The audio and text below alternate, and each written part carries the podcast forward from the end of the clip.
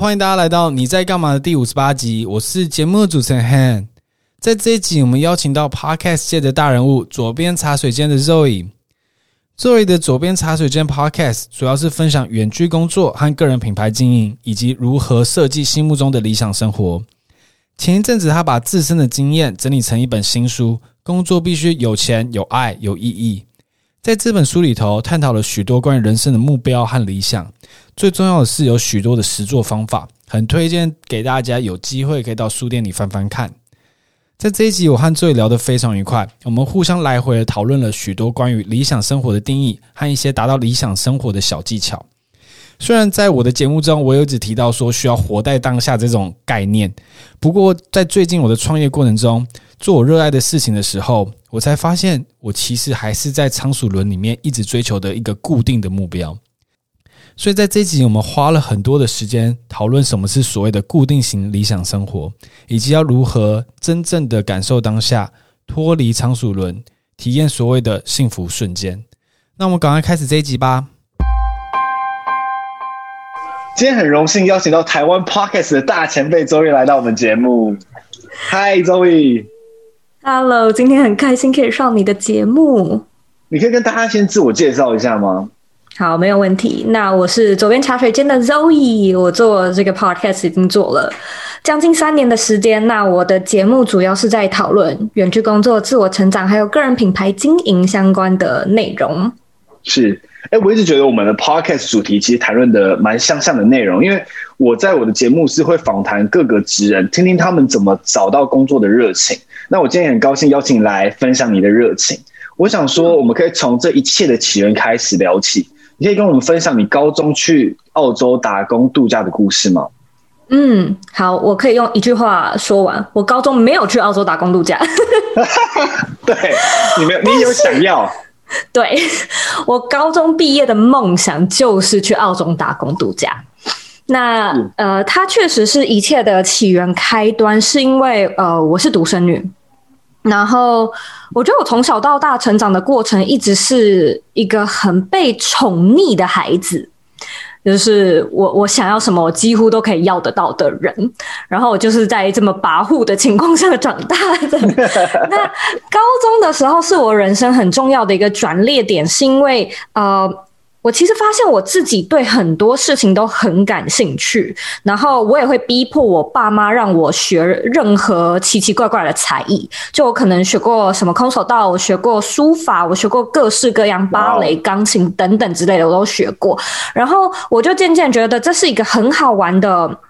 人生的尝试，但是我也很明显的发现我对学科是根本不感兴趣，然后我那些算是还蛮有才艺的术科也不是说厉害到可以出国比赛。是，所以呢，我就是在高中的时候经历了一个有点怀疑人生的阶段，然后我的呃学科成绩就掉得很差，然后我每天想要做的事情就是跟当时的男朋友约会啊，然后下完课之后呢就去参加社团，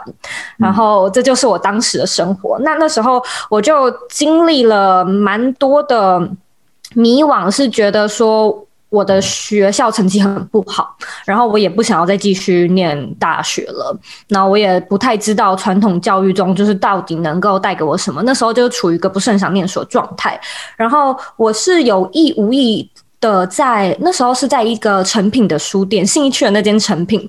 发现了一本书叫做《澳洲打工度假圣经》，然后我就是看到书架上这本书之后呢，我就是眼睛一亮，马上就觉得说这个就是我想要做的事情，就是我已经这这高中我三年没有感觉到我特别人生有什么目标跟有什么方向，但是我觉得我想要去澳洲打工度假。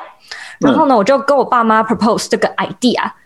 立马被拒绝。而且我那时候是信心满满的，就跟我爸妈说，因为我是一个很爱计划的人，我就是还有列清单，我就是还有跟他们说预算多少钱，我的第一站是什么，然后我做了之后要、wow. 要签证要做什么，然后我要准备什么文件，我还列出来哦，给他们看哦，一个一个就总总共大概有十五项这样子，然后我还把预算列出来，嗯、大概十五万，然后我就说，哦、你看我都已经做好准备了，我现在缺的呢就是资金。嗯，然后我那时候因为我从小就是爸妈都很宠我，所以我心里面一直觉得他们马上会答应我，然后那是我算是人生中蛮蛮大一次的一个家庭革命，是他们很少拒绝我，但是就是硬生生的拒绝了。然后我那时候我爸就是跟我唠了一些狠话，然后我就在那边哭啊什么的，然后他就是那时候说了一个让我印象很深刻的一句话，是你有本事你就对自己的人生负起责任。然后我当下就是受害者心态，马上反驳他，我就跟他就是俩俩起来吵，我就说什么意思？我就已经计划啦，你不觉得这个计划很负责任吗？还有清单哦，还有预算哦，都分析给你看了。嗯、然后我爸就说：“你这不是在为你的人生负责，你只是在为你的逃避做好准备而已。”然后他说完这句话，他就他就闪人了，到其他房间这样子。对，然后我就我就在那边哭啊，然后我妈就叫我说还是要去把大学念完什么的，然后我就只好去把大学念完。但是呢，我觉得就是因为那个开端，就是让我很从从那次开始，我就是几乎每一天我都在脑中里面思考说，什么样的生活是我想要过的生活，而且什么样的作为叫做为自己的人生负起责任。我就是不断的在我脑中一直咀嚼这句话，然后我觉得可能是因为我从蛮早就高中毕业我就开始想这件事情，所以我也算是说比其他人还要更早的稍微有一点答案这样子。嗯，那你现在找到你的答案了吗？哦，我跟你说，我现在处于新的一个非常有趣的阶段，就是我找到我的答案了，但是我又再一次落入一种全新的迷惘里面。那我所谓的迷惘，不是那种，就是说，应该也是说不知道自己下一个人生的方向，但是我觉得它跟我以前就是大学时期的那种迷惘不太一样，因为我现在过的一个生活，我觉得它真的是我十年前梦寐以求的生活。我梦想中就是这个这个这幅画，就是这个 picture。嗯，然后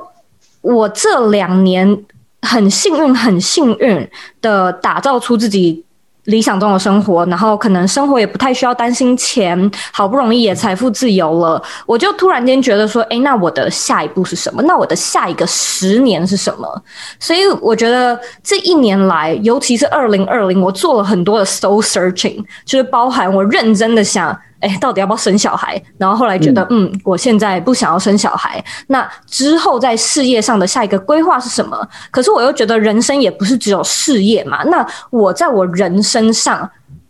还渴望些什么？我觉得这是一个蛮有趣的问题，就是很多人会以为说，哎，我迷惘了一次，然后我用尽全力，我设计我的人生，找到了我想要的生活之后，大概人生就 all set， 就搞定了。可是我现在就是一个 OK， 我搞定了，然后也过了幸福美满的生活，大概两三年了。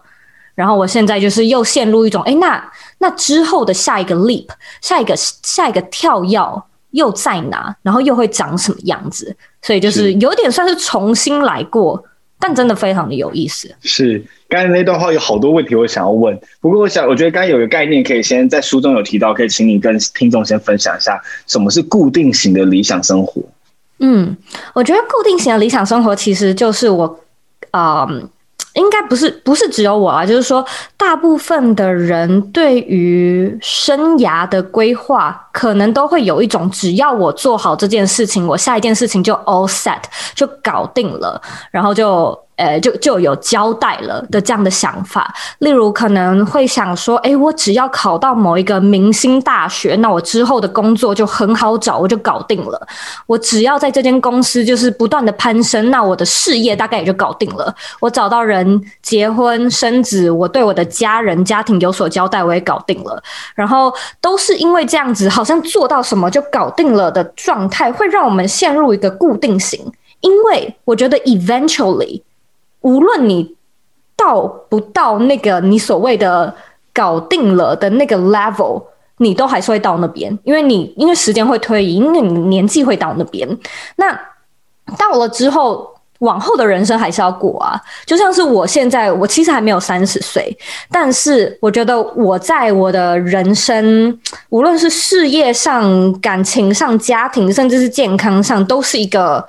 算是人生的 peak， 就是我的确在一个顶峰。可是如果说你顶峰，接下来它可能就会往下掉，不然它就是持平。那你要做什么让它继续的往前？你就是不能是带着那个固定型心态，因为如果说你带着固定型心态，你就会觉得那我就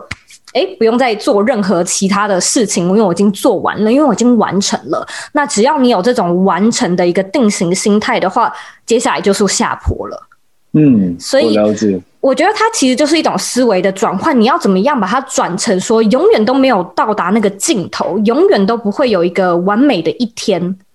才可以持续的去成长。嗯、是，这我觉得例子很好，我觉得也是反映在台湾的这个教育上。其实因为我们国中，因为国中就是会一直这样升上去嘛，可是到国中就要考高中，那你就想说那时候我就是考完这个学测之后，呃，是基测啦，考完基测是应该是基测，考完基测之后到一个好的高中就可以就可以放松了。就到高中，马上就到了高三了，就马上要考学测、考指考，考完想说考一个好的大学，应该就可以放松。到大学确实放松了一段时间，就又到时间考研究所了，那我再去考研究所。可是最后到研究所毕业之后，下一步然后呢？所以你研究所毕业的时候，很多人就是我自己觉得啦，我自己的朋友也都很多人就是在毕业之后很迷惘，不知道干嘛。啊，工作的话可能变成是，哎、欸，看大家去找什么工作，我也跟着去投那一间好了，不然我真的不知道我要干嘛。那刚才Zoey真有聊到的是，就是在固定型那样生活。我想再多探讨一下，那什么对你来说才是一个理想的生活？我觉得理想的生活其实蛮抽象的。那我以前也会觉得说，我理想的生活就是要财富自由，然后我要住哪边，我要长什么样子，我身边的环境是什么。可是我现在有一个新的想法，我觉得理想的生活它是一种状态，它是一种时间的碎片。我其实最近因为很多的 soul searching， 所以我做了一个新的冥想的调整。我每天早上起床，我就会坐在呃沙发上二十分钟，然后我开始调整我脑中里面想些什么。我就开始去回想一些我以前曾经觉得很有活着的感觉的 moment， 那那种 moment 可能是，例如说，我之前其实有去澳洲玩，然后的可能在山上滑雪，我一个人去滑雪，然后从顶峰就是滑下来的那种感觉，然后我可能会想象就是雪花就是洒在我脸上的这种冰冰凉凉的感觉。那我其实觉得，回想过去的回忆有助于我活在当下的一个原因，是因为我相信大部分的人在当下都不会知道自己正在经历可能你这辈子最幸福的其中一个时刻。就是我去回想我以前那个很快乐的 moment，在那个好几年前，我也不知道那个是一个如此珍贵、如此重要的 moment。然后透过我不断的去回想，我觉得它可以有助于现在的我在过每一天的生活的时候，我可以更有自觉的去问自己说：“哎、欸、哎，该、欸、不会就是这一刻吧？该不会这一刻我在跟韩露 podcast 的这一刻，就会是我未来不断回想、一再重复、一再 revisit 的珍贵的 moment。”所以我觉得这种 moment 你在当下确实很难察觉，可是如果说你就是一直有事没事，你就会一直不断的想起这种很美好的回忆，那理想的生活它似乎就是抓到这一刻，抓到在当下的这一刻。哇哦哇，我形容这真的好、欸、那我想聊一下，你记得你上一次感觉到幸福是什么时候吗？哇，这个是一个好有趣的问题，我想一下哦。上一次感觉感觉到幸福的时刻，我觉得可能是上周六。上周六我们刚好有一个朋友生日，然后我们非常难得的聚会了，所以有点有点不应该、哦。但是我们、就是、因为你现在人在美国嘛。对，我们现在人在美国，就是不应该是不太应该就聚在一起，但我们就是哎、欸，我们在户外，所以应该是还 OK， 我们就去野餐，然后 barbecue， 然后我觉得真的是蛮难得的，是在那个当下，就是哎、欸，我们一群人就围在那个 barbecue 炉旁边，因为很冷，然后我们就在那边一起取暖，然后一起聊天，然后我就觉得那一刻是我其实应该，我觉得我有抓到，我就一直的问自己说，是不是这一刻？这一刻应该就会是我未来，或者是我今后不断的会去回想的一刻。是，所以是上周六。哎，我觉得这个这个是一个很棒的 tool， 哎，就是一直不断的去问自己，现在是不是那一刻最幸福？因为如果你平常去感受，你可能很容易感受不到。我也有在做这种 meditation 的练习，嗯，我也有让我去。去想办法去活在当下的感觉。那我能感知到现在我觉得很像快乐，但我没有问这样的问题，就不会有 feedback， 我自己也不会有回应，就是我只能去感受。可是你透过这样子去对跟自己内心对话，他就会告诉你一个答案，现在是不是最快乐的一刻。我觉得这是一个很好的方法。那我想再再讨论一个问题，就是当下幸福这个，因为刚才有聊到我自己有在做这样子的练习嘛，可是我现在遇到一个困难是，人时常在当下的时候会觉得未来的事情让你很焦虑。举一个例子来说好了，可能当年你跟老公结婚的时候，刚去移民到刚到美国的时候，你的Zoey的理想生活品牌还充满了不确定性。那这时候你不确定这个自媒体是不是可以就是完全的营运下去，你还能体验当下的幸福吗？嗯，我觉得当下这个幸福感它有两个层次，然后两个层次都要达到，你才会觉得它是充满意义的。第一个层次是对于未来的憧憬，也就是 vision vision for the future， 然后这个东西它要够强烈。那它尽管只是我们可能说，哎，像是像是在做梦一样的一个梦想，我觉得只要它够强烈，它就达到了第一个层次。那第二个层次是，当下你在做的这件事情是可以让你全心全意投入，并且可能发挥发挥所长，让你感到就是呃你在做一件有价值、值得你做、值得你花时间的事情。那这件事情对很多人来说不一样，有的时候可能呃有一些人他跟家人一起吃饭，他也可以有那种哎全心全意投入有 quality time 的感觉。那我觉得只要你能够全心全意投入在当下这件事情，然后呢你又不断的有那个对于未来非常 tangible 非常明确的 vision， 你就可以感受到你的那一刻其实是非常非常快乐，而且你会进到一种心流的状态。我会这么说是因为我其实刚刚搬到 L A 的时候，完全就是处于那样的一个呃状况，就是我对于左边茶水间有很多想象，所以 vision 很明确，然后我当下在做的事情，录制 podcast 写文章，又是我非常热爱的一件事情。可是呢现实生活中啊，其实我那时候就是呃没什么钱，然后我们又是住在一个很小的公寓里面，就是我觉得生活品质说真的还蛮差的。然后我除了做我左左边茶水间的事情之外，我其实还有正职，所以我一整天的事情，呃，工作非常的忙，我都是大概晚上七八点就是工作到十一点，做我自己喜欢的事情。可是我到现在还是会不断的回想，我以前窝在就是家里的角落，而且我们家还没有厨房，就是我后面就是一个电磁炉的那种套房，然后窝在角落写我自己的文章，然后可能用一个很破烂的呃麦克风啊，就这样随便开始录。我会一直去回想那个很很阳春很简单的那个 moment， 但我觉得那个 moment 因为当下全心投入，然后对未来带有梦想，所以它其实非常非常的充实。是哦，所以基本上就是你当下感觉到非常的满足，就是产生这个心流状态，对未来是有一个想象的，所以你并不会焦虑说未来这件事情到底会不会成功，反正你当下是就是你已经全心全意投入了嘛，那你对未来想象也是很清楚，所以对未来的焦虑会比较没有让你那么产生。可是我想要再继续问一个问题，就是最后一个问题就是，刚刚你有提到这个未来的想象啊。因为我们一开始定义理想生活的时候，它可能会是生活的一个片段的片段。那如果你又要对未来有想象，这就所谓的 angle， 就终极的目标。那这样是不是会有一些冲，就是 conflict， 两个是不？那你自己会怎么说？终极的目标对我来说存不存在？我觉得这个东西，它不能。我想一下哦，我会说它不存在。但是我会觉得你可以有一个终极的状态，我觉得应该是目标这个字要改成状态。因为我觉得状态是一个持续进行式、流动式。那我现在如果讲我终极的状态的话，我可能就会说，我希望我每天都可以跟我的另外一半快快乐乐，就是相知相惜。那这个就不会是一个我会想要有 ending 的一天嘛。但是目标的话，我会觉得它确实就会回到我们可能前几题问到的，就是那种固定性。那达成了之后，你还会想要继续努力吗？达成了之后，你还会想要继续维持在这个状态吗？所以我觉得它可能会稍微有一点点差异。那在定未来的呃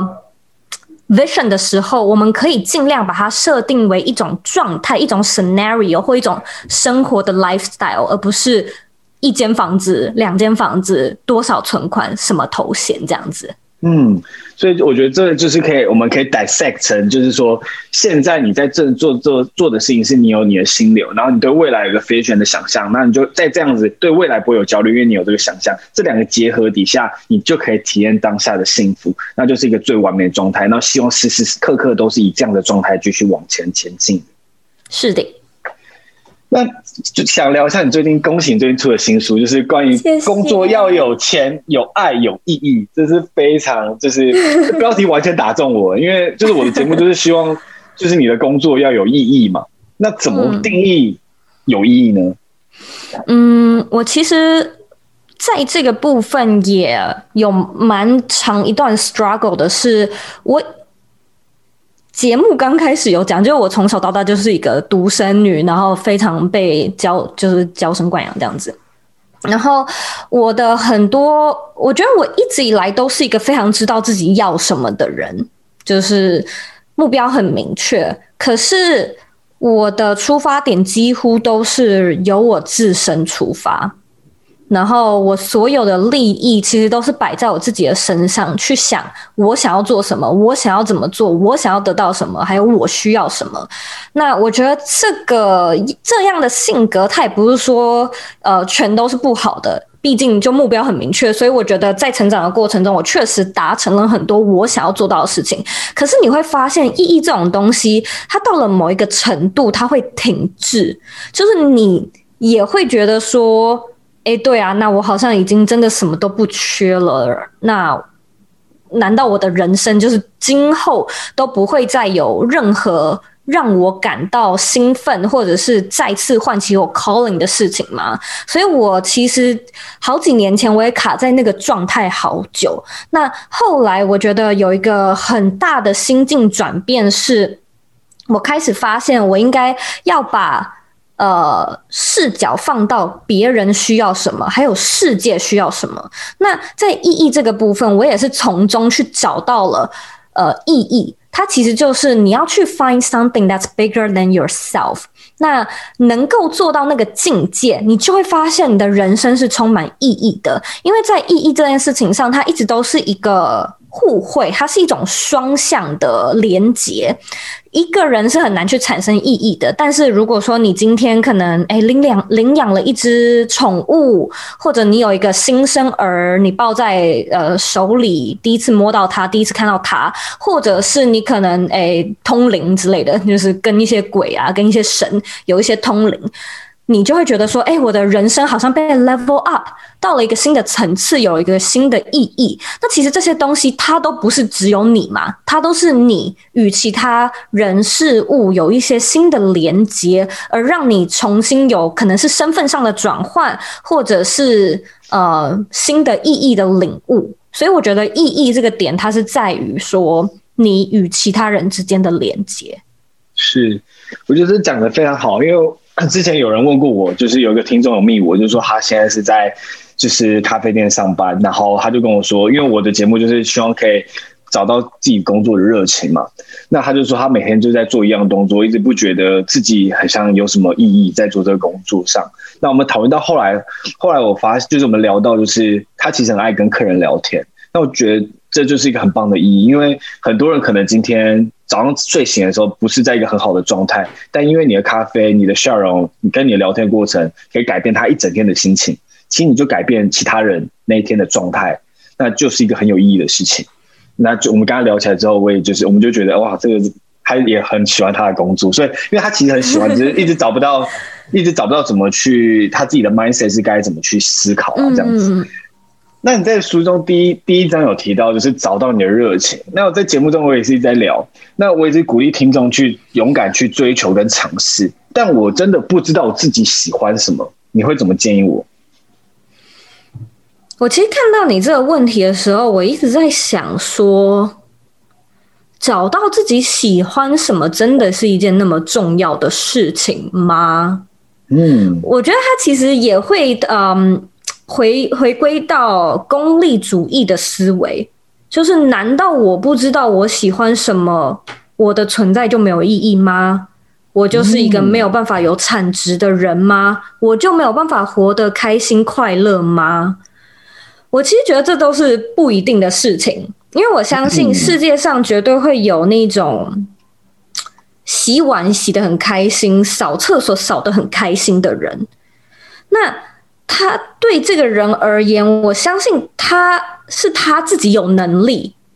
让他自己感受到幸福，所以他是一个有能力可以为自己创造幸福、创造价值的人。那在这个过程中，他因为创造了这个意义给自己，他也可以说他是一个非常享受于刷马桶的人，他喜欢做的事情就是刷马桶这件事情。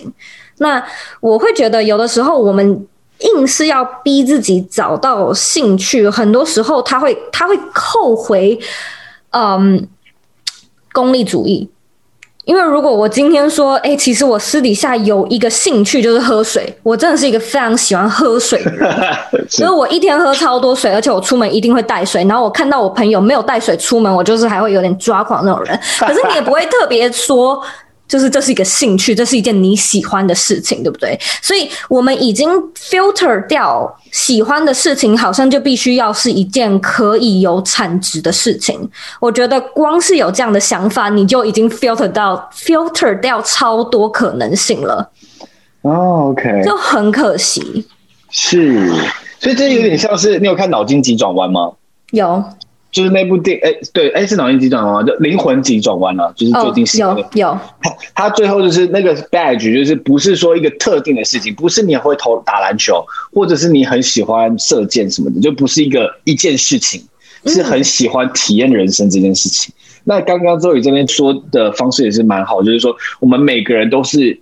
全的，就是whole，我们每个人都是whole的，我们都可以时时刻刻的感受到幸福， yeah. 并没有任何的残缺。那我们不需要一定说我对于一个有产值的事情我才是在有热情的工作。嗯，没错。嗯，因为我觉得会问你这个问题的人啊，他绝对不缺乏找到兴趣的资源。我觉得 resource everywhere， 但是要怎么样 be resourceful， 你知道吗？就是这些资源在你面前。但是如果说你不知道要怎么使用，或者你不知道要怎么看待它的话，你一样还是会觉得我没有方向，我没有工具，我没有足够的干货。今天你你在你在我想一下有什么例子可以举，就假设今天像你说的，你是一个咖啡店的员工，你或许在觉得说，哎、欸，我不是在做一件自己喜欢的事情，但是换个角度想，或许你可以开始去观察咖啡的咖啡豆的纹路形状，然后钻研这件事情，把一件原本你觉得超级无聊的事情花更多的心思去创造意义给它，你就会发现，哎，你竟然可以用闻的蒙眼就知道这是哪里来的咖啡年龄。这件事情就是一开始听起来无聊，做久了你就变成专家。所以任何事情搞不好我也可以喝水变成一种水的专家，我可以告诉你这水从哪里来的。你你这也是这也是一种是是是是特殊超能力是吧？是，这是我们对于生活太多的假设，就是现在，而且我们很我自己不知道啦，在我同温层很喜欢 promote 一个工作，就假设哦，我现在在做投资，大家就会说我、哦、很炫耀，说我赚很多钱，或者是 promote 说我在哪个科技公司上班。但我觉得这都是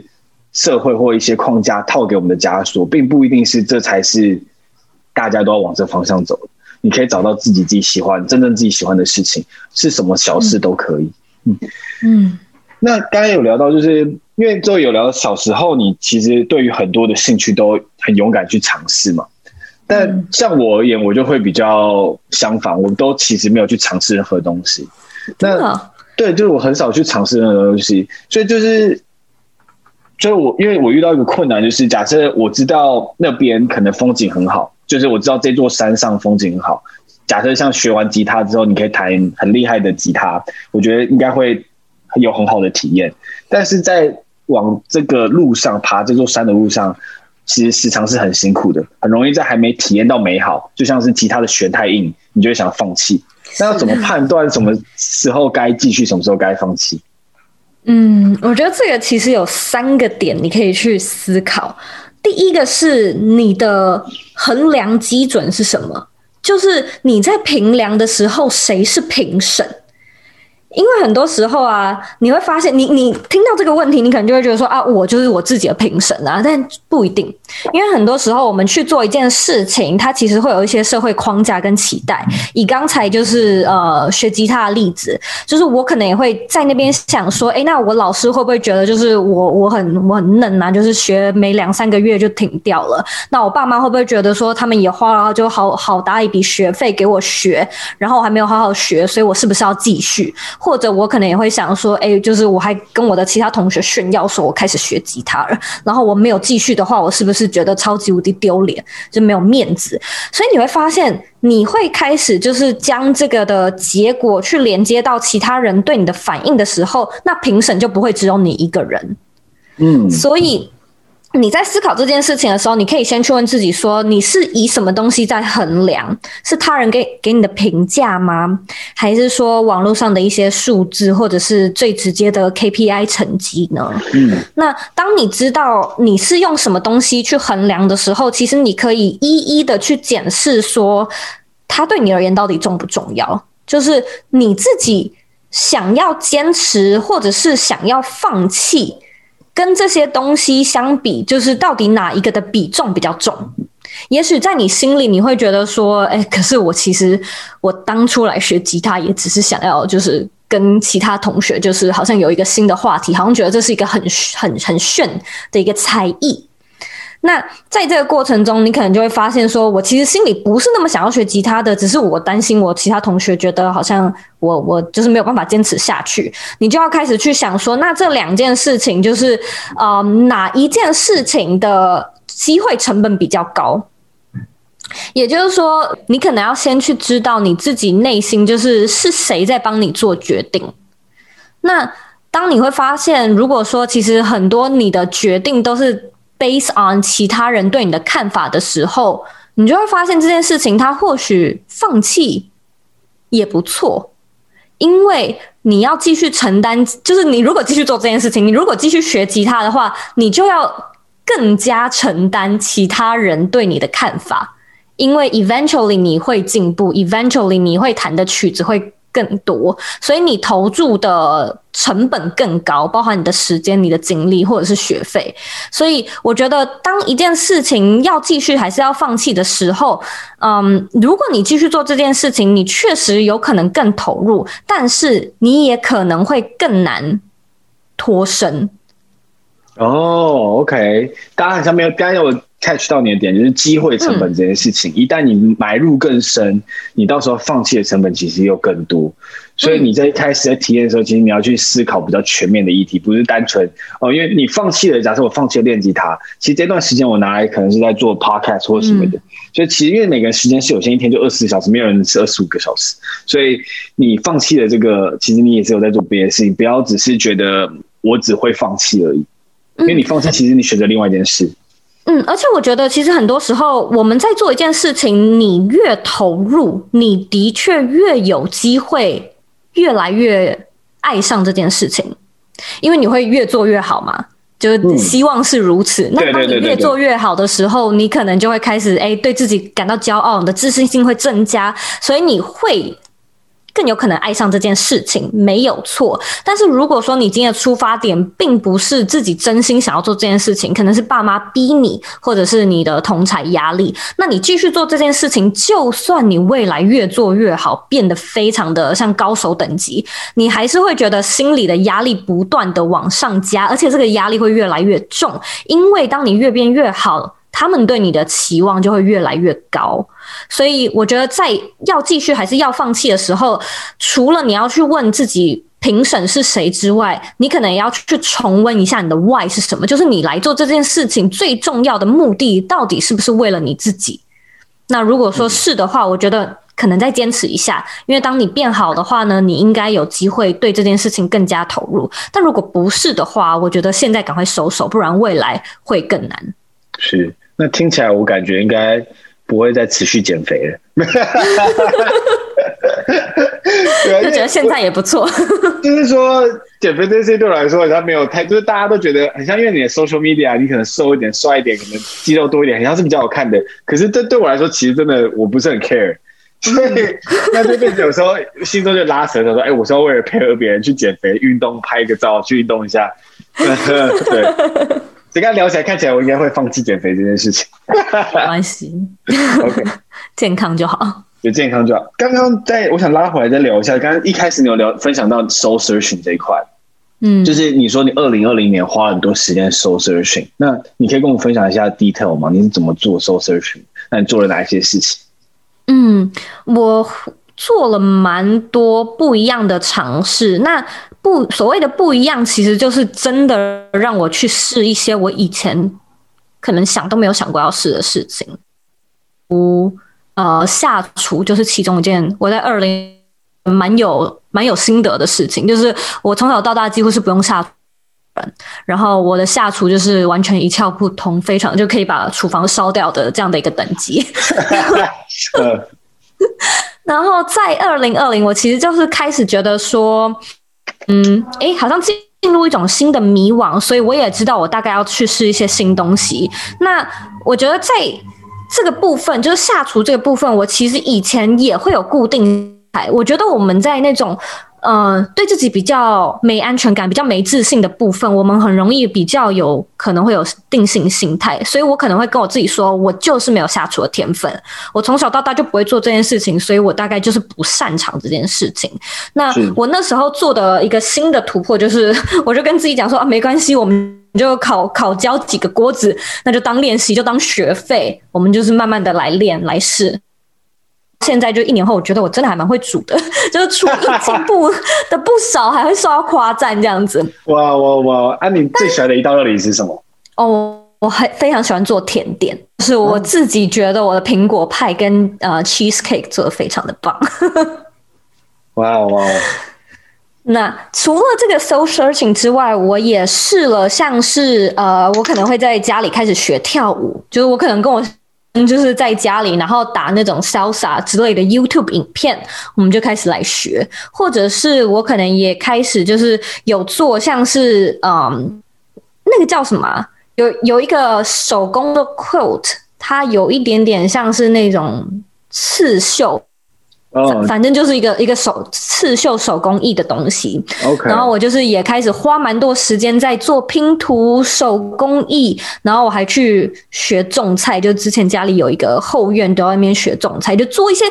跟我的工作完全没关的东西。那我那时候其实所谓的 soul searching 就是我已经发现我在事业上达到一个我自己还蛮满意的成绩，然后当然下一步大部分的人下意识就会觉得说啊，就是扩大啊，就是扩展团队啊，啊赚更多钱，然后就是诶、欸、迈向国际等等之类的，进军海外，类似像这样子嘛。所以我觉得到了一个程度的时候，你确实会有这样的想法，就是说，哎、欸，我是不是也要往那样的方向前进？但我觉得这个完完全全就跟念完大学之后，你开始思考我研究所，念完研究所好像我就去念个博士。是像这样子，就是你会有一个哦，因为大家都这样做，那好像也这样做，所以我那时候就是马上的停下来，我就问我自己说，这是不是我想要的？虽然听起来合情合理，好像也不错，可以带给更多人影响力，帮助更多人，就是找到他的理想生活，非常非常的棒嘛。是，但是我就觉得说我应该要先停下来去思考，就是我人生到。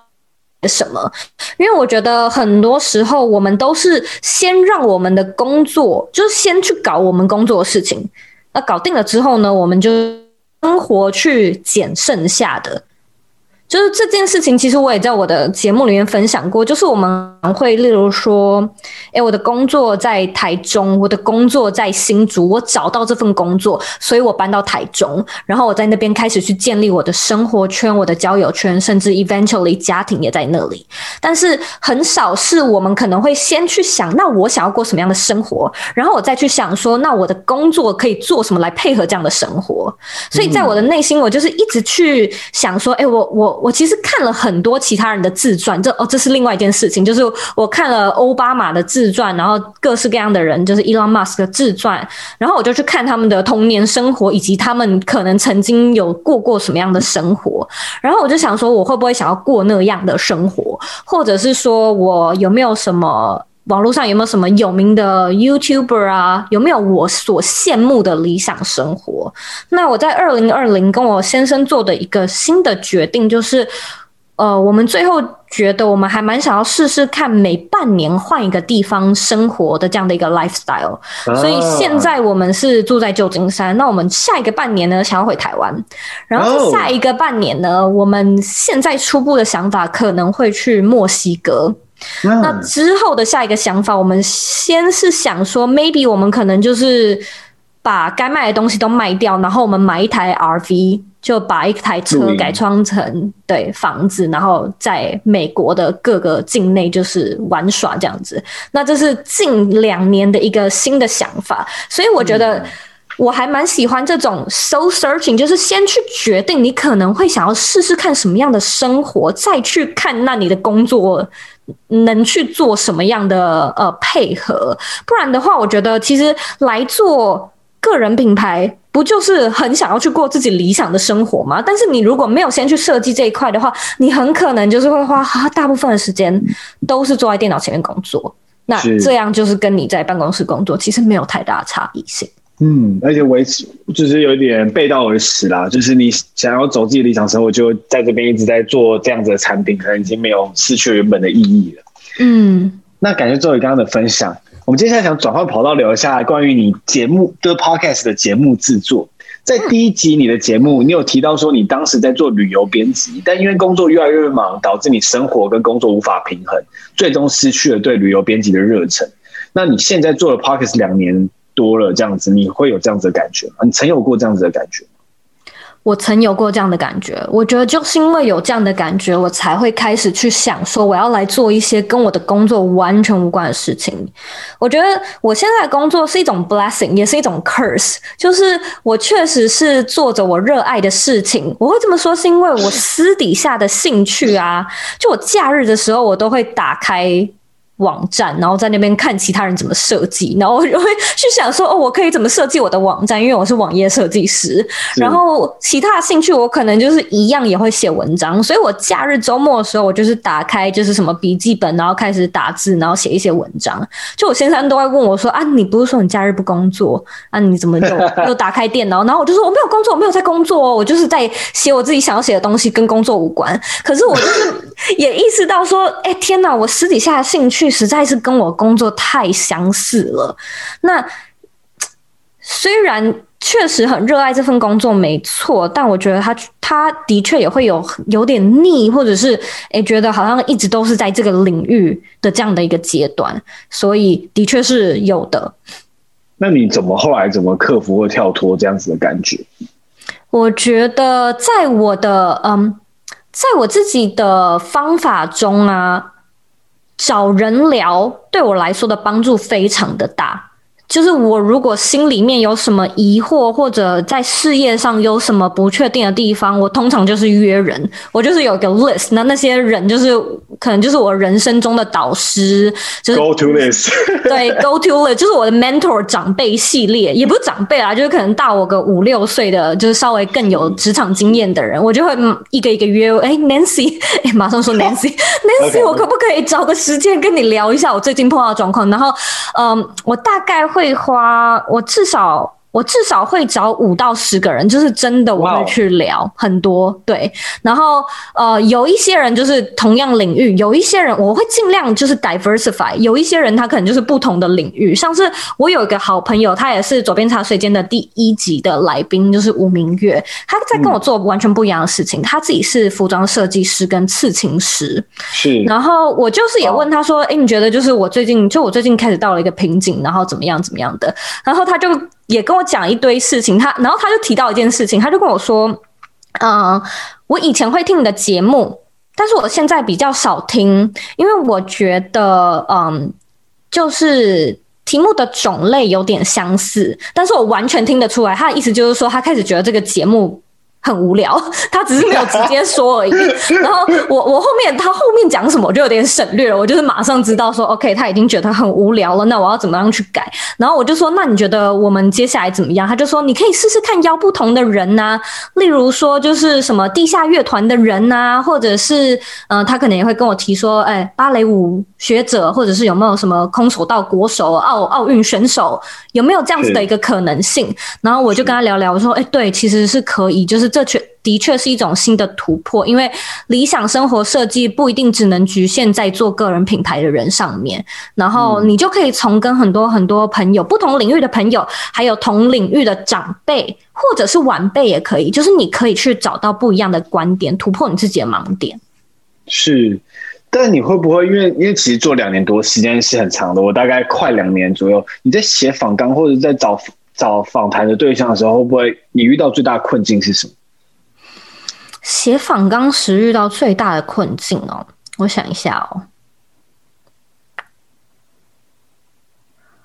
我之前有一个蛮大的困境是，我会认为因为要维持节目的调性，所以我应该访谈的内容都应该要有一个既定的形式。那那是我那时候的想法，我觉得这个想法也并没有错，因为它确实也让我的节目非常的格式化，制作的时候很方便，然后辨识度也高。但是做了大概一年半之后，我就发现就是它确实也有点固定化了，就是所谓的开始稍微有点无聊了的感觉。那我后来做的一个调整就是我一定会去我我以前其实不一定会，但是我现在一定会跟我的来宾 pre-talk， 然后我会故意去问他说你有没有什么特别想聊或特别不想聊的。会这么问是因为其实蛮多来宾啊，他可能也曾经受访过很多次。那每一次的来宾你可能就是也会不免俗的请他自我介绍一下什么的，可是这个来宾他可能就是也介绍到也实在是不是很不是很想要再做一次自我介绍，或者是自己的故事都讲的已经差不多了，所以我可能就会一起跟来宾讨论。那我觉得以前我做的比较可以改善的地方是我会去调查这个人的背景，调查完毕之后我会自己依照我自己的想法然后去写出我想要访问他的东西。可是现在我会让这个来宾一起猜参与，我就会问他说你有没有什么想要一起聊的，或者你想要怎么介绍你自己，那我们给你自己下三个关键字，你可以怎么样去变化，或者你有没有什么禁忌话题觉得实在是聊都不想再聊的，我们就不讲，我们就不用特别聊。所以那时候的一个访纲其实有遇到这样的困境，但是现在稍微有找到一个突破点。是，马上做笔记。我觉得刚才这个 pre-talk 跟有说就下三个关键字好像是一个蛮好的一个概念这样子。嗯嗯嗯。那你有曾经录过一集有就是因为不管是录音的默契啊，或者是一些因素导致节目内容没有呈现是你满意的状态，你最后还会播出来吗？哎，我现在不会了。但是我之前就是有嗯录完之后，因为也觉得就也是来宾的时间，就那集录的不是很满意，可是你又不好意思跟对方说我决定不采用你这一集这样子，所以我就有有放。然后放了之后，就其实我自己内心也蛮知道说哎、欸，这集就不好听，就不精彩啦。但是放了之后，哎，没想到得到，应该不不是没想到，就是可想而知得到的回应，就也是说，哎，这集怎么了？就是怎么这么的单单调无聊这样子。然后后来我我现在其实是会直接跟来宾说，哎，真的很对不起，我们这一集不会采用呃节目录音的形式，但是呢，我可以把你的节目写成呃。文章，或者我们也可以做一个 I G 的贴文哦，只是我们不会放在、oh. 呃音频里面。是我了解，因为有时候真的不一定是内容啦，可能就是因为可能有时候因为在做访谈，其实互动或者一些默契是非常重要的，可能就是刚好这一集的状态不是你想要的样子，这样子。嗯嗯，对。呃，那如果能回到你做 podcast 的第一天，你会想告诉自己什么？我可能会跟自己说，你做得很好，就这样继续下去吧。因为我自己听一，就是我自己听第一集到现在，其实我觉得你变化进步非常多。哦，对啊，我现在觉得第一集跟第二集，前几集我实在是小汗颜。不啊，就是我觉得这是一个很好，因为这就是一个记录自己成长的过程，对啊。嗯哼，那蛮有趣的。哎、欸，为什么你会告诉自己说做得不错？我觉得那时候我其实我在开始的时候找不太到什么样的范本是台湾也跟我在做类似的事情，已经有 podcast 节目没错，但那时候就是一些大大大大大大级的人，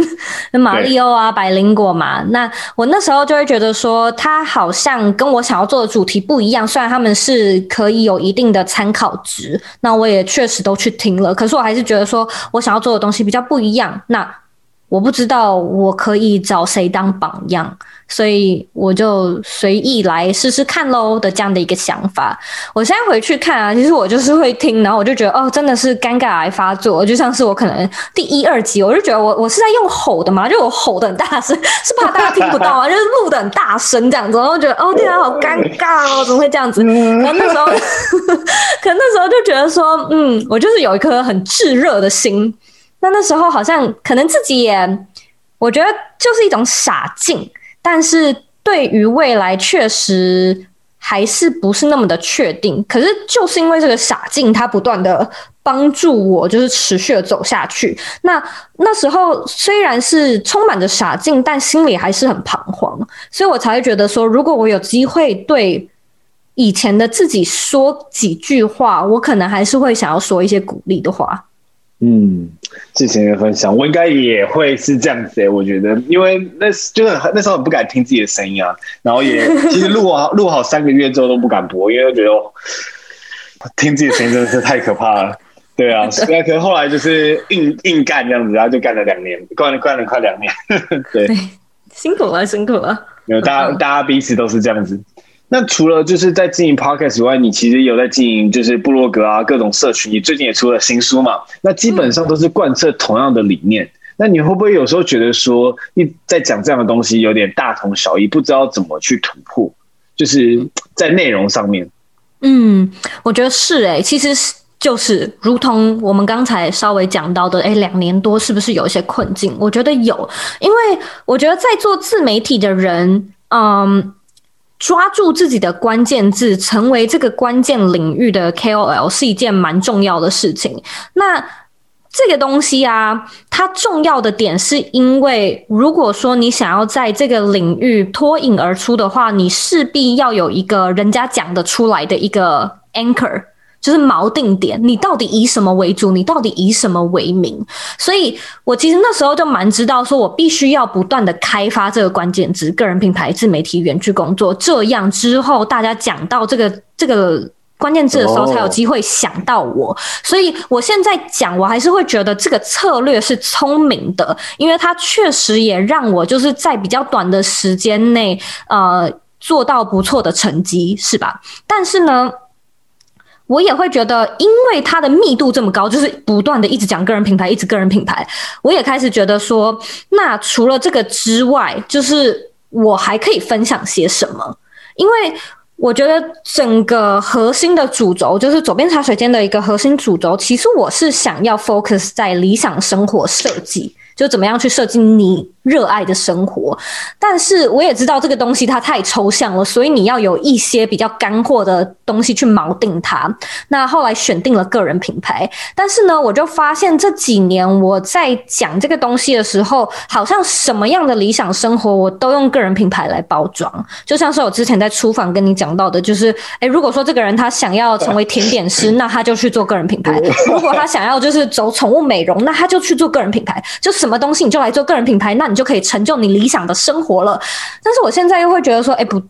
我觉得不一定。我觉得他想要过他的理想生活，他不一定要来做个人品牌。虽然在这件事情上，就是我越讲，那我的销售成绩就会越好嘛，就会有越来越多人来买我的书，的确是这样，没错。可是我又会觉得，那我也是再把成功不断的局限在这个自媒体的领域，这其实并不是我真正想要的初衷。所以我现在想要的一个突破，可能就像是刚才提到的，去扩展主题的领域，然后去接触更多不一样的人。有些人他可能是诶攀岩老师，然后他过着他理想的生活。有一些人他可能是在卖便当，但是他他也过着他理想的生活。是是是，所以我觉得这个东西我现在是稍微开始会想要做一点调整，主要也是觉得说嗯，差不多到了一个一个小瓶颈，要做一点变化了。是，那在那么多年的就是自媒体经营，一定就是自媒体就要很多角化经营嘛，这是现在必要的条件。那你怎么把每一件事情都做好，而不是就是每一件事情都做不好？你有什么工具或技巧可以分享给听众，让他们就是保持专注在目，就是他们的目标状态上吗？嗯，这是一个很好的问题。那我自己在这个部分就是还蛮 nerdy 的，就是应该听得出来，就是我有很多喜欢问我自己的问题，就是一些思考题。那我在选择保持专注，就是嗯 focus 跟强化执行力的时候，我会觉得它跟时间管理有点像。那时间管理它其实就是管两种东西，第一种就是管你怎么去用这个时间，第二个就是去管那你的时间要用在哪里，就这两件事情而已。那我觉得我会比较重视第二件事情，就是时间到底要用在哪里，因为我觉得把这件事情做得很快是一种技巧，没错，但是再怎么快，如果事情很多，事情就还是很多啊，那就是还是会觉得说很疲乏嘛。嗯，所以在我这边，我可能觉得第一关就是呃筛选的这一关是更重要的，只要你前面的筛选先做好，那你之后是更容易专注，更容易执行，更容易高效工作。所以在我身上，我可能自己的实际的样貌就是，我可能每一周一或周日，我就会稍微写下来我这一周要做什么事情，就是完成的事情要有哪些。Uh-huh. 然后呢，我会问我自己说，就一个一个问哦，就我会问我自己说，这件事情一定要做吗？这是一个问题。Oh.第二个问题是，这件事情一定要这个礼拜，或者是今天，或者是明天做吗？就是它是不是有一个时间段的？是，急不急？然后第三件事情，我觉得也是非常非常重要的事情，就是这件事情一定要我做吗？我觉得这可能不是每一个人都会问自己的问题，尤其我觉得。我觉得可能女性有的时候就会觉得，哎、欸，这个我来，这个我做，这个东西就是我做的比较快，我做的比较好。可能有一些男生也会这样子，但是我就会觉得，如果说，应该说，的确没有错，其他人可能会做的比你慢，其他人可能也会做的比你差，做的比你丑之类的。但是如果说你不去把这件事情交给其他人做，那你拥有的就是更多的事情，就这样而已。对。对，所以我觉得在审视上啊，就是这三道问题很重要，一定要记得问自己。嗯，这件事情到底对自己重不重要？我觉得这是很重，很很，我自己自己是没有想过，因为我会，我也会就是觉得说，请别人做的话，这个内容可能不会是我想要的，我又要再花时间做，不如我一开始就自己做，结果导致是太多事情在自己身上，没有一件事情做好。我觉得这也是很重要。那刚才也讲到，就是选择要做什么，这这应该也是最重要的。因为你，因为现在自媒体太多了嘛，你看到那么多东西都想要做，就导致没有一件事情做完。因为每次每个 list 随便 to do 都是一百以上，对，而且就像是现在说到最近，例如就是有什么 Clubhouse 或者是其他东西就很红，然后你可能就会想说哦，我要来试试看。所以嗯，我可能像我啊，我就是会有一个笔记本，我就会写说呃，下周一开一场 Clubhouse 来测试一下，然后我直到现在都还没做的原因就是因为他一直过不了我这一关。我就是一直问我自己说，这件事情一定要做吗？一定要做吗？我内心就没有一个非常确切非常踏实的答案说对，这件事情一定要做，就是没有办法过得了我这一关，所以我就一直都没有做。嗯，然后之后我也觉得好像也还好，也没有太大的损失然后现在, 现在有点退烧了，所以就是现在有点退烧了。对，那在打造个人品牌，你接触各式各样媒介，在这过程中有哪一项是你认为你最不擅长的？嗯，最不擅长的，你的意思是问说什么样的习惯或我在做的哪一件事情，其实是工作中的哪一件事情我不擅长吗？这样举个例子来说，像我觉得我现在最不擅长就是写文章。但是我又要在做 podcast， 但我又不会写文章，那这就是我不擅长。那你觉得在经营自媒体这一路上，有哪一件事情是你最不擅长？嗯，我觉得我最不擅长的一件事情呢，就是跟潮流。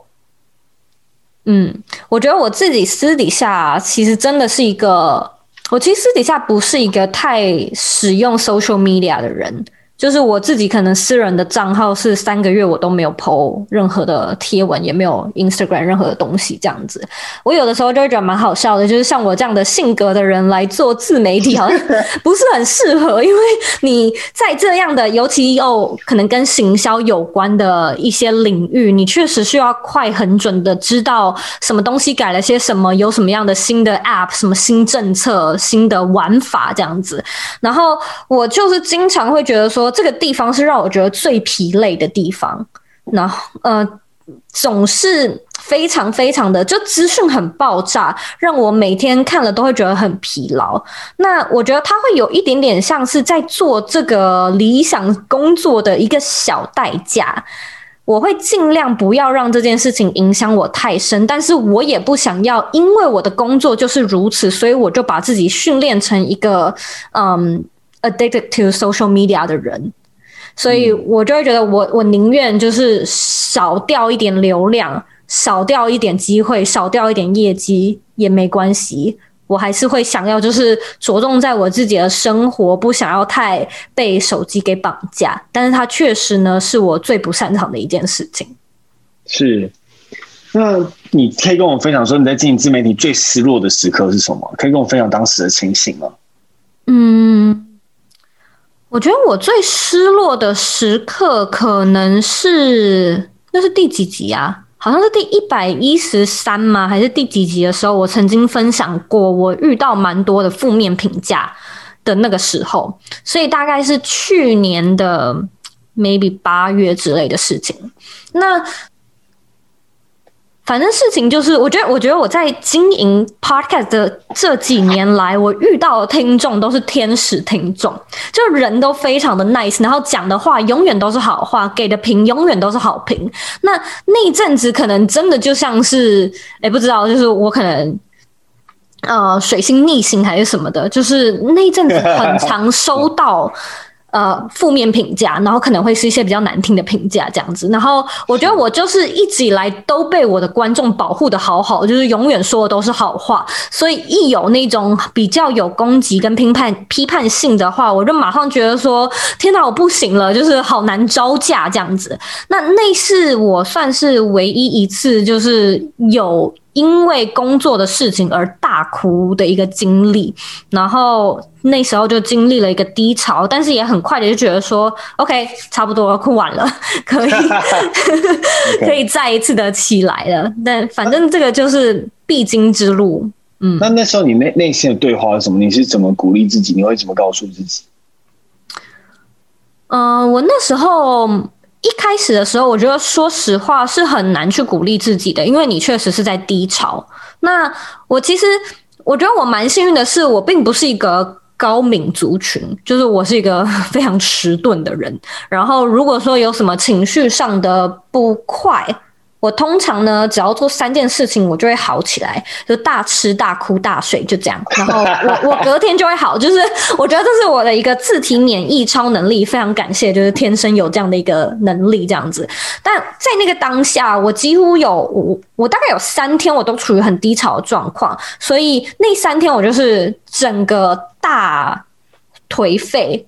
一直哭啊，然后不断吃，想吃什么就吃，吃垃圾食物，然后哭了就睡，然后睡完起来就去哭，但大概三天完就好了。所以其实我自己的解决方式，我就是呃不断的发泄自己负面的情绪，然后我觉得你身边的亲密的人也很重要，例如说你的家人、朋友或另外一半，因为我觉得我另外一半就是那种很正向的人，所以他可能就会说，诶，就是没事啊，哭哭就好了，反正诶。就喜一定有人不喜欢你，但是也有很多人喜欢你，所以我觉得在那个环境中啊，你应该要先把自己放在一个可以独处的空间，让你可以把这些情绪抒发掉。抒发完毕之后呢，你就要逼迫自己去跟一个有成长心态或者是有成长心态的环境的人相处在一起，为你加油打气，这样子你才可以重新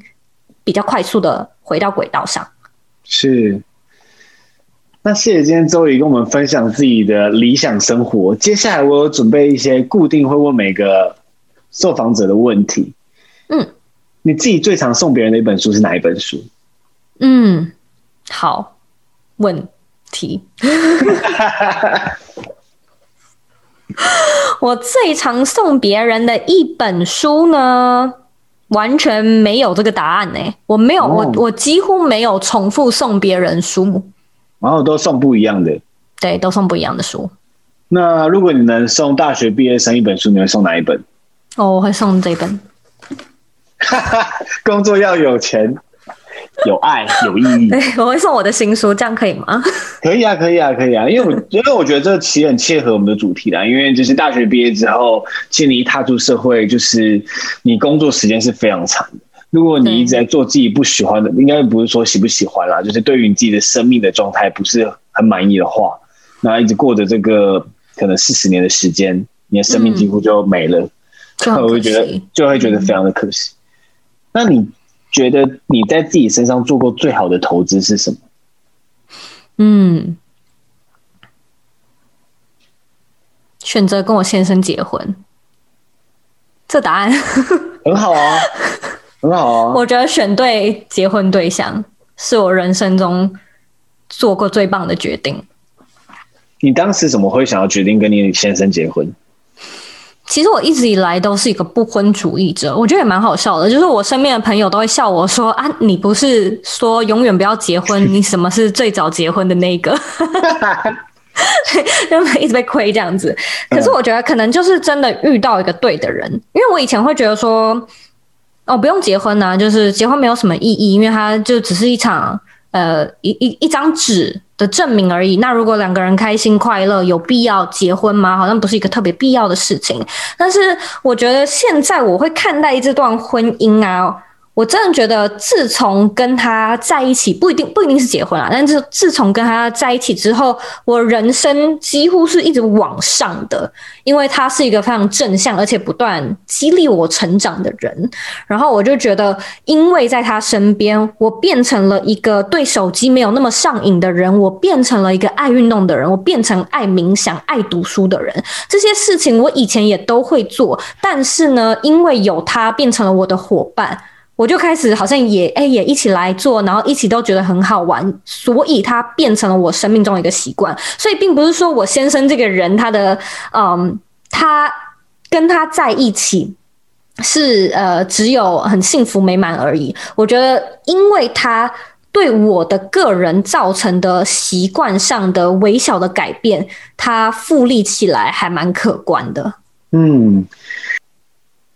很感谢你刚刚分享刚刚那段感情，虽然听起来你该用什么复利这个字感觉有点财经，但我可以听出就是你跟你老公很细腻的感情啊。那如果你能回到大学毕业那一天，你会对自己说什么？我会跟自己说，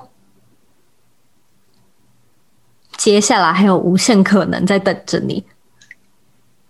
当时是怎么样的情境？为什么你会想要跟自己说这样子的话？我当时一毕业，其实我在大四的时候有一个机缘，是我到了纽约去实习。那我在纽约实习的时候，我就是去我的本科系产业做服装设计。我那时候给我自己的一个功课是，我想要知道我会不会想要持续待在服装产业，我想要知道这会不会是我未来的一个理想的事业。后来呢，我在实习完毕之后得到的答案是不，我不想要继续做服装设计。然后我也马上就知道说，那我想要开始从事远距工作。可那已经是好几年前的事情，而且那时候台湾的远距工作并不流行，所以我大学一毕业的时候，其实我就是马上失业，因为我找不到任何我理想中的工作，然后我也不想要去走我本科系的事业，就是也不想要去当什么设计助理，所以我就是不断的吃老本啊，啃老这样子，在家里耍废了一阵子，很迷惘，然后也觉得说，哎，我是不是要为了一个不是那么喜欢的工作，就是嗯勉强自己或者是将就。所以我其实真的没有办法，就在那个当下你没有办法想象到，呃好几年后你现在过着这样的生活，住在美国，然后然后生活环境是这样，事业是这样。所以我会觉得，嗯，的确当下有很多的迷惘，但是现在可以的话，依然还是会想要鼓励那时候的自己说，没关系，未来的无限可能正在等着你。嗯，嗯，那如果你的社群资料、你的书都从这世界上消失了，只能留下一句话在一个纸条上，你会想告诉大家什么？嗯，我会想要告诉大家，你有权利、有能力去过你热爱的人生。哇哦，很棒的一个结尾。如果如果听众对你在做的事情有兴趣，大家可以在哪里找到你？嗯、um, 大家只要在 Google 上面搜寻左边茶水间就可以找到我，或者打理想生活设计也找得到我。哦，那感谢今天Zoey花那么多时间跟我们分享你自己热爱的事情。那我会把今天这些资料都打在 show notes 里面，让大家可以就是参考。那感谢你今天参与我们的访谈，谢谢，辛苦你了，谢谢，拜拜，拜拜。